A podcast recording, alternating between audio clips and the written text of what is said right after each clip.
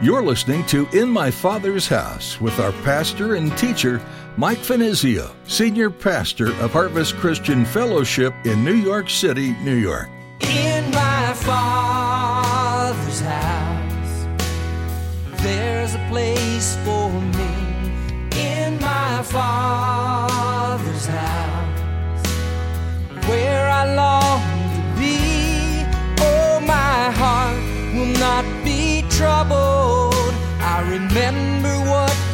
said.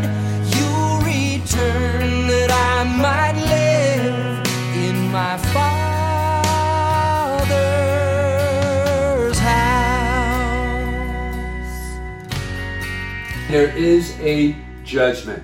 Those lost souls flashed on countless opportunities they had in life that were either neglected or rejected. Listen, folks, if you reject Jesus now, you'll never forget it in hell. The word in hell, the chief word in hell, is remember. And you're going to have an all of eternity in torment to remember those opportunities that you never took advantage of in responding and receiving Christ as your Lord and Savior. All of us have a choice to make reject Jesus or accept Him. He won't force you into a relationship with Him. Many look at God and question His goodness based on the existence of judgment and hell. But without those things, His grace would be unnecessary. If we weren't wicked, we wouldn't need it. And at our core, all of us are wicked. Watch the news or scan through social media, and you'll quickly be assured of that. Today, Pastor Mike will remind us of what's to come for those who reject Jesus' gracious invitation. Now, here's Pastor Mike in the book of Hebrews, chapter 10, as he continues his message Is Jesus God?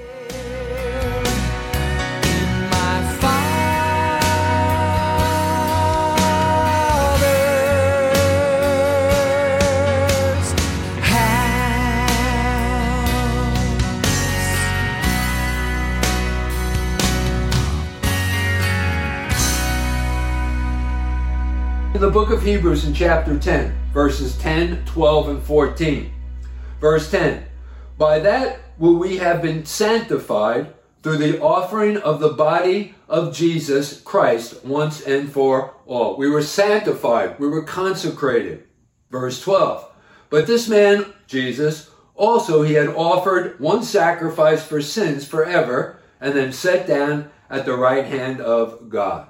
And then verse 14 of the same chapter.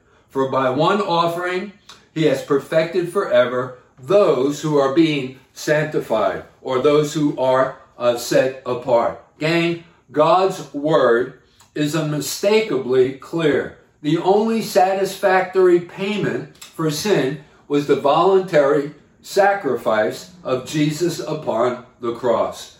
Now go back to our text. Notice there in verse 18, we're told the just for the unjust. Jesus, the just for the unjust. You see, sinful humanity deserved to die, but he, his substitutionary sacrifice, he paid the entire price. You know, in the book of Hebrews, the writer puts it this way But we see Jesus, who was made a little lower than the angels for the suffering of death, crowned with glory and honor, that he, by the grace of God, might taste death for everyone. Do you see that? That he might taste death for everyone. He paid sin's penalty.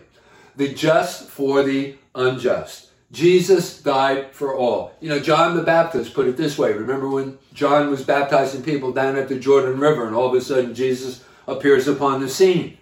And then he draws everyone's attention to Jesus. And this is the way that he recommends him to them. Behold the Lamb of God, which taketh away the sins of the world. The righteous for the unrighteous, the holy for the unholy, the pure for the impure, the shepherd for his sheep, that all might be saved, that all might know God and secure eternal life. Now go back to verse 18. Notice we are also told he did this that he might bring us to God. You see that there in verse 18, that he might bring us to God. You see, because of man's innate sinfulness, out of fellowship with God. He made it possible for us to once again come back to God. Luke's Gospel in chapter 19 and verse 10 really sums up what his ministry was all about. He's, there we are told, For the Son of Man is come to seek and to save that which was lost. So that's it. He is the way. And that's why he came. He is God's provision, and there's nothing to be added to it. All we need to do is simply believe and accept it. But someone might say, Why should I believe? How can I accept something I don't fully understand or comprehend? Well, it all comes down to faith. Listen, if God is willing to save us by simple faith in Christ's sacrifice upon the cross, dying in our place, we should be willing to believe. So, we must come by uh, faith. You know, there's this story about this businessman, and after a hot and dusty drive, this businessman registered at a hotel in the south he noticed a drinking fountain with a sign above it stoop and drink. Well, he eagerly stepped to the fountain, anticipating a cool, refreshing drink of water. Upon reaching it, he put out his hand to turn on the water, but found no handle. He looked for a button to press or a foot pedal to step on, but found none. Confused, he tried to reason out the perplexing situation. He was thirsty and the sign over the fountain plainly said, Stoop and drink. Was it a joke, he thought? But then suddenly, the meaning of the, sound, the sign became clear. He simply bent to the fountain, and cool water flowed instantly to his lips. Refreshed, he examined the fountain and discovered a hidden electric eye, so placed that when a certain beam of light was intercepted, a switch was thrown, which opened the faucet and permitted the water to flow. Listen, gang, there is another fountain where men and women are invited to drink in a similar way. It is the fountain of the water of life. Jesus, remember, when addressing the Samaritan woman at Jacob's well, said this. It's recorded us in John's Gospel in chapter 4 and verse 14.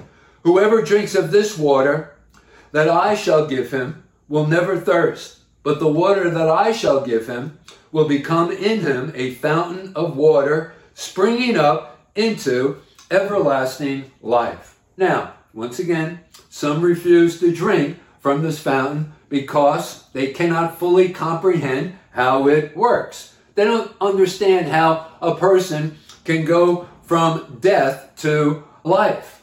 Then there are others, like this traveler in the story that I just shared with you, who are trying to do something themselves. They're looking for a handle, to turn a button, to press, or some other way to earn their salvation. Listen, we just need to stoop and drink. By faith, all is ready. There's no reason to be lost. In the book of Romans, in chapter 10, in verse 13, Paul said, Whosoever shall call upon the name of the Lord shall be saved. Folks, Christ's unique death presents unequivocal evidence that he is God. Now, there uh, the second thing that I want to draw your attention to, the second evidence, the second proof that Jesus is God, that is his appearances. So if you're taking notes, write that down. There are his appearances. And I want you to think about the many appearances after Christ's a death upon the cross. First of all, he appeared to Mary Magdalene at the very tomb site, uh, twice to his disciples in the upper room, uh, once with Thomas not present, the second time with Thomas present. Also, he appeared to his disciples. Remember the two disciples who were going back home on the road to Emmaus? And then also, we are told, according to 1 Corinthians in chapter 15, down on the Galilee, he appeared one time to 500 people. So death was not the end of our Lord, as his enemies had hoped. He rose again upon the third day. Now let's go back to our text. Once again, let's go back to verse 18. Uh, there we are told that he might bring us to God, being put to death in the flesh, but made alive by the Spirit. Verse 19 by whom also he went and preached to the spirits in prison, who formerly were disobedient, when once the divine long suffering waited in the days of Noah, while the ark was being prepared, in which a few, that is, eight souls, were saved through uh, water. Now, let's focus in on verse 19 first for just a moment.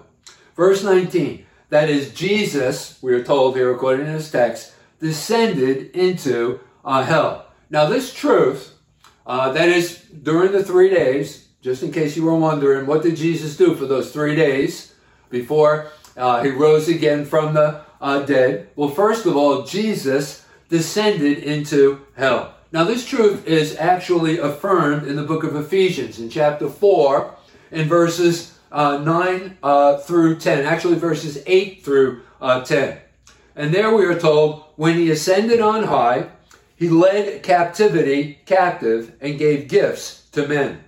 Now, this, he ascended, what does it mean? But that he also first descended into the lowest part of the earth. He who descended is also the one who ascended far above all the heavens, that he might fill all things. So, first of all, he appeared to those during those three days. He descended uh, into the lower parts of the earth, and he appeared to those who had died in faith. That is, the Old Testament saints, who were detained in a place that Jesus himself referred to as Abraham's bosom. And that record is recorded for us in the book of Luke in chapter 16 and verse uh, 23. So I'm going to ask you to turn there, and I, I want to just read that text. So quickly turn there with me. Luke's Gospel in chapter 16. Let's pick up in verse 19. Luke 16, verse 19. Now, there, and, Jesus tells this story of the uh, rich man and Lazarus, who both had died. So let's pick up now Luke 16, verse 19. Now, there was a certain rich man who was clothed in purple and fine linen, and fared sumptuously every day. But there was a certain beggar whose name was Lazarus, and he was full of sores, who was laid at his gate, desiring to be fed with the crumbs which fell from the rich man's table. Moreover, the dogs came and licked his sores. And so it was that the beggar died and was buried by the angels, uh, actually was carried by the angels to Abraham's bosom. There it is. That's the reference to Abraham's bosom. The rich man also died and was buried, and being in torments in Hades or hell, he lifted up his eyes and saw Abraham afar off and Lazarus in his bosom. Then he cried and said, Father Abraham, have mercy on me, and send Lazarus that he may dip the tip of his finger in water and cool my tongue, for I am tormented in this flame. But Abraham said, Son, remember that in your lifetime you received your good things, and likewise Lazarus evil things. But now he is comforted, and you are tormented. And besides all this, between us and you, there is a great gulf fixed, so that those who want to pass from here to you cannot, nor can those from there pass to us. So, what do we learn from this? Well, in the lower parts of the earth at that time, there were two different compartments. One was known as Abraham's bosom, and this was a place where those Old Testament saints who died in faith went to and were comforted. But then there was that other place, those who didn't die in faith, they went to a place in torment, and that place was referred to as Hades or uh, hell.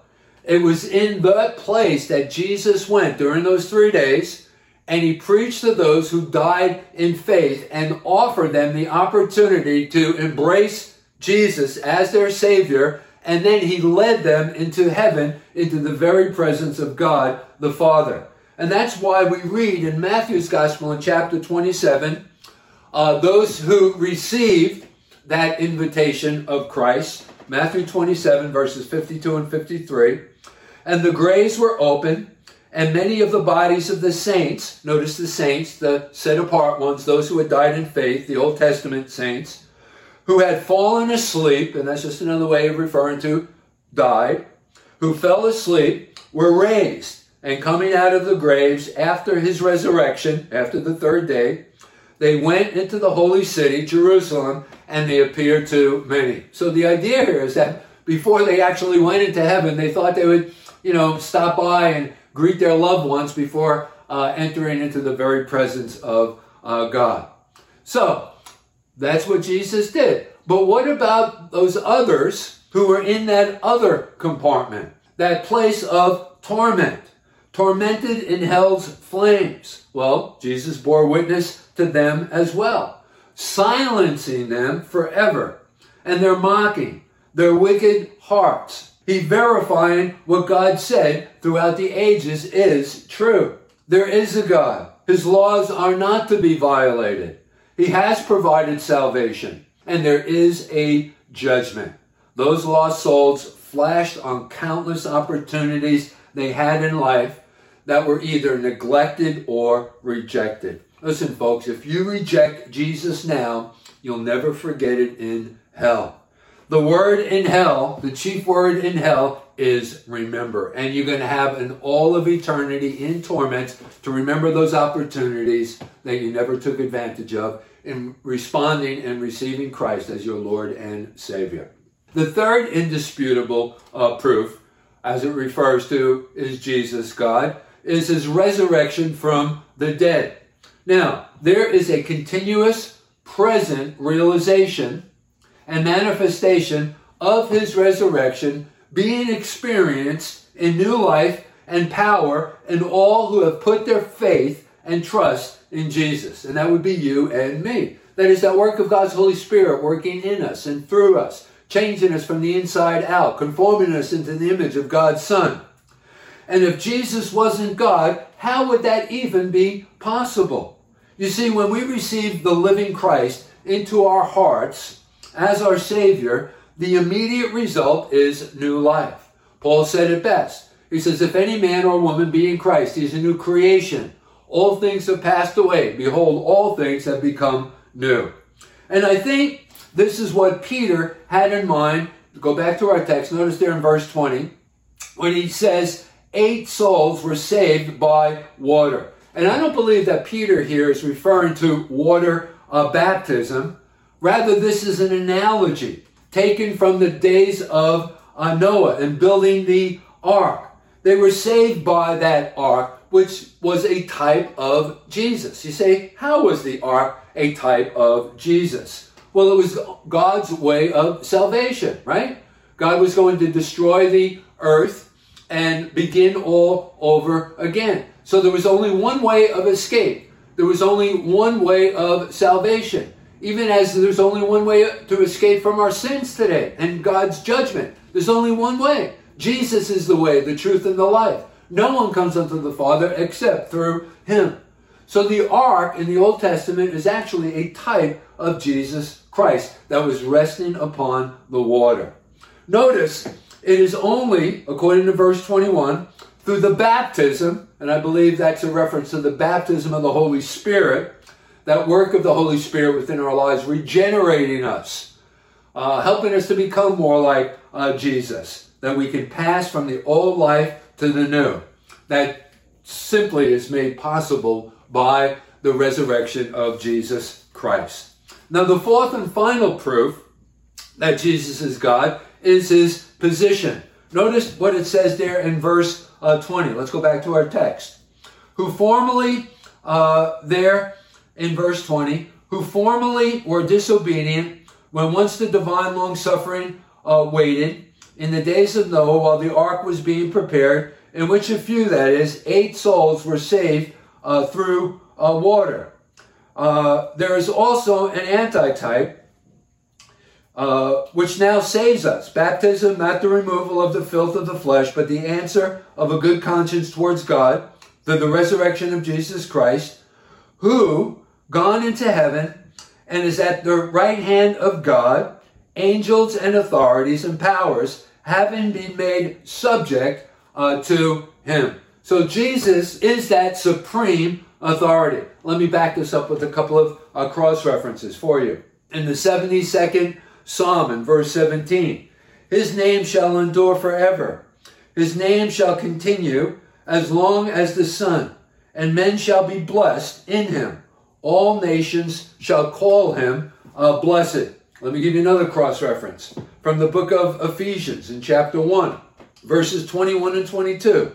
For above all principality and power and might and dominion, and every name that is named, not only in this age, but also in that which is to come, and he put all things under his feet, and gave him to be head over all things that is the uh, church. Yes, Jesus, Jesus hasn't fully exerted his power by virtue of his position. But, gang, one day he will, as he comes once again, his second coming, to rule once again upon the earth. And during that time, kings, authorities, powers will kneel humbly before him, acknowledging him as the King of kings and the Lord of lords. It's in that day that every knee shall bow and every, sh- every tongue shall confess that Jesus Christ is Lord. Gang, Jesus is God. There is no other God but Him. Listen what Paul said as reference to this in the book of Colossians in chapter 1 and verse 19.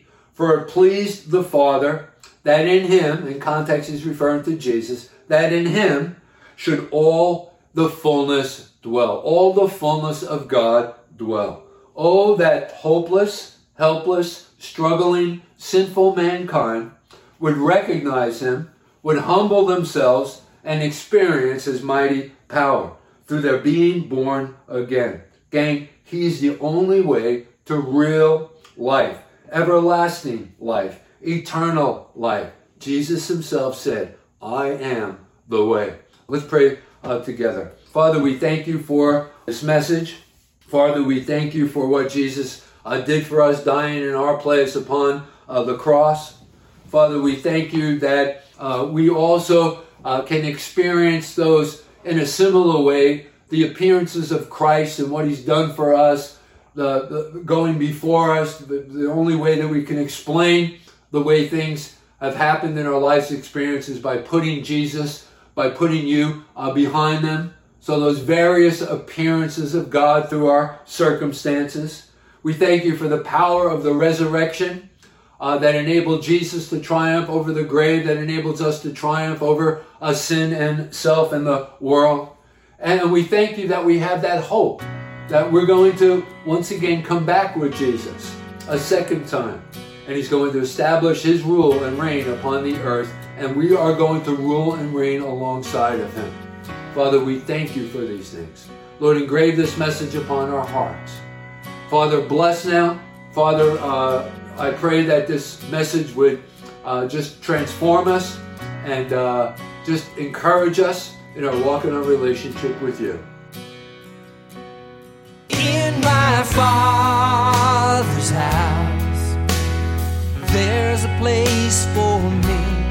In my Father's house, where I long to be. Oh, my As we study the book of 1 Peter together, we pray it has both encouraged and challenged you to grow in your faith. The Apostle Peter understands that standing firm in your faith isn't also easy, but the reward is great. Learn from him today and practice self discipline and trust the Lord to help you through. You've been listening to In My Father's House, and we're so glad you tuned in to hear today's teaching with Pastor Mike. To listen to today's message again, or to hear more from Pastor Mike, just search for In My Father's House with Mike Finizio on your favorite podcast platform. And be sure to subscribe. You can also find us on Facebook and Instagram to keep up to date on our day to day happenings. If you're looking for a place in Midtown Manhattan to come together with others and worship Jesus, we'd love to have you join us this Sunday for worship at Harvest Christian Fellowship. You'll be able to reserve your seat and get directions to our easy access point at harvestnyc.org. We're also streaming each Sunday and Thursday evening service, so everyone has the chance to attend, even if you can't make it in person. If this broadcast has been an encouragement to you, would you consider supporting us? We'd love your prayerful support, and if you feel led, we're also thankful for any financial support. In fact, You can donate securely on our website, harvestnyc.org. Again, that was harvestnyc.org. Thanks for your support, and thanks for listening in today. Join us again next time for more with Pastor Mike right here on In My Father's House. Where